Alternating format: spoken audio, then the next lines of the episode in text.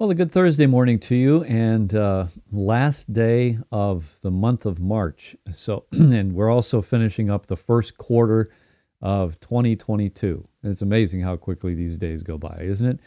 Now, I sound like an old man, don't I? Anyway, uh, it is the last day of March, and looking forward to uh, April and the showers that April brings, because that brings the Mayflowers right behind it.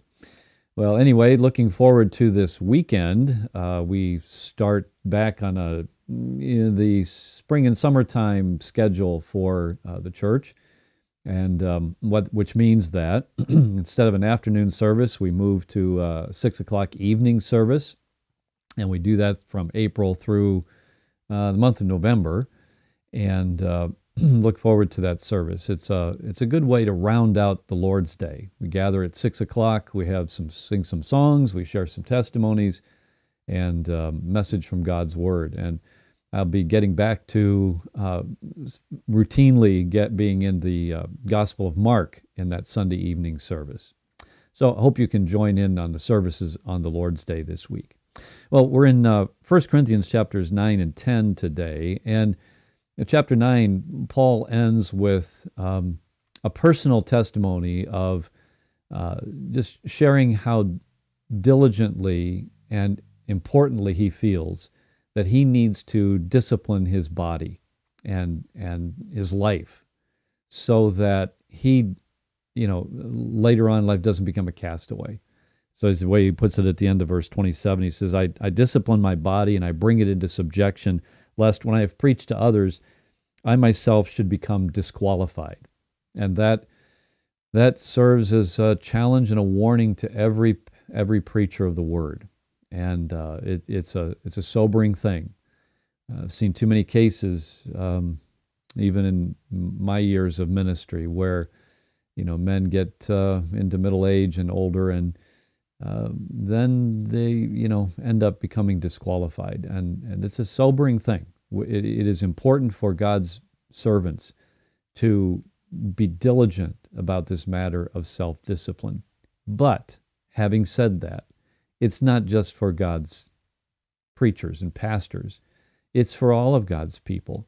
And Paul makes that clear when he goes on into chapter ten.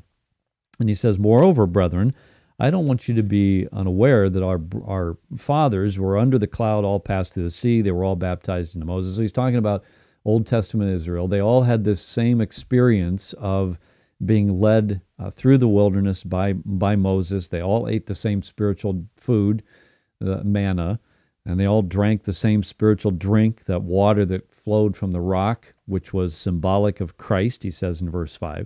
But in, in, in verse four, in verse five he says, "But with most of them, God was not well pleased, and their bodies were scattered in the wilderness." Why? Why wasn't he well pleased? Because they didn't hear God's word and apply it to themselves on a diligent daily basis. He goes on to talk about them and the fact that they became examples, to the intent that the way they behaved serves as an example to us, so that we don't lust after things as they did, after evil things as they also lusted, as he says in verse six. And we don't become idolaters, as some of them were. And we don't commit sexual immorality, as some of them did. Nor do we put Christ to the test, as some of those put Christ to the test, and they were destroyed by serpents. Nor do we complain, as some of them complained and were destroyed. He goes on to say, all these things happened to them as examples, and they were written for our admonition, upon whom the ends of the ages have come. So when Paul says at the end of chapter nine, I keep my body under, I bring it under control, lest, you know, I become disqualified, he then applies it to everybody else. He says, look, I'm not the only one that needs to be concerned about being an idolater. I'm not the only one that needs to be concerned about desiring lustfully after things that I have no I have no right to desire and lust after. Um, he's not the only one that needs to be concerned about maintaining sexual purity and not putting Christ to the test as if Christ can't meet his needs, and not complaining about what God does give or doesn't give. He says, I'm not the only one that needs to be concerned about these things. The, the experience of the Old Testament Israelites in the wilderness, they serve as an example to all of us, to all of us. And so that we don't fall into the same uh, way of life and pattern of behavior that they fell into. And then he says in verse twelve, now let all those who, let him who thinks he stands take heed lest he fall. Uh, I've seen too many, too many uh, Christians, professing Christians, who think that they are above certain sins. And they'll, I could never do that. I would never do that. And then they get, they're very indignant about the sins that they would never commit. And yet they fall victim to other kinds of sin, spiritual pride being not the least of them. Uh, but also, you know, complaining and having a critical, bitter spirit and so on and so forth. But oh, but they've never committed sexual immorality, or they, they wouldn't uh, bow down to some idol. No, when you think when you think you're above sin, you better be careful, because you're going to fall right into it.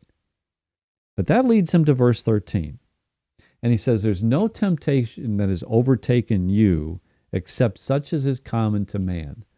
All those temptations to Uh, the things that even he wrote about that the Israelites succumbed to in the wilderness.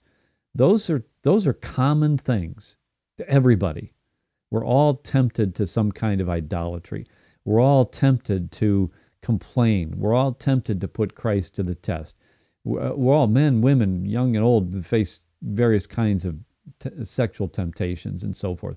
These are these are just common things to human beings, to being a human being. But, he says, God is faithful, who will not allow you to be tempted above what you are able, but will with the temptation make a way of escape that you may be able to bear it. Therefore, he says in verse fourteen, flee from idolatry. idolatry. Flee from these things. And that takes him back to takes us back to his own personal uh, commitment to keep his body under, bring his body into subjection, and not be subjected to the desires and the impulses of the body. So these Old Testament Israelites, they serve as an example to us. They serve as a warning and a challenge to us to be alert to these various kinds of temptations that are still very real in twenty-first century New Testament Christians. Be alert to these temptations, and also be alert to the fact that with each one that comes up, God's made a way of escape. Look for it. Take it. Flee from the temptation. This is Paul's challenge. So our Father and our God, I pray today that we would, you would deliver us from the pride that thinks we're above falling, because none of us is. Even Paul knew that he wasn't above it. So, Father, I pray, help us to be sensitive to our own weaknesses and our own propensity to sin. And when we do sense that temptation, may we look for the way of escape that you provide. And, Father, help us to be diligent in following that way of escape. We pray in Jesus' name and for his sake. Amen. All right, well, have a good rest of your Thursday. And I hope this month, I hope the month of March uh, goes out like a lamb for you. Good day. God bless.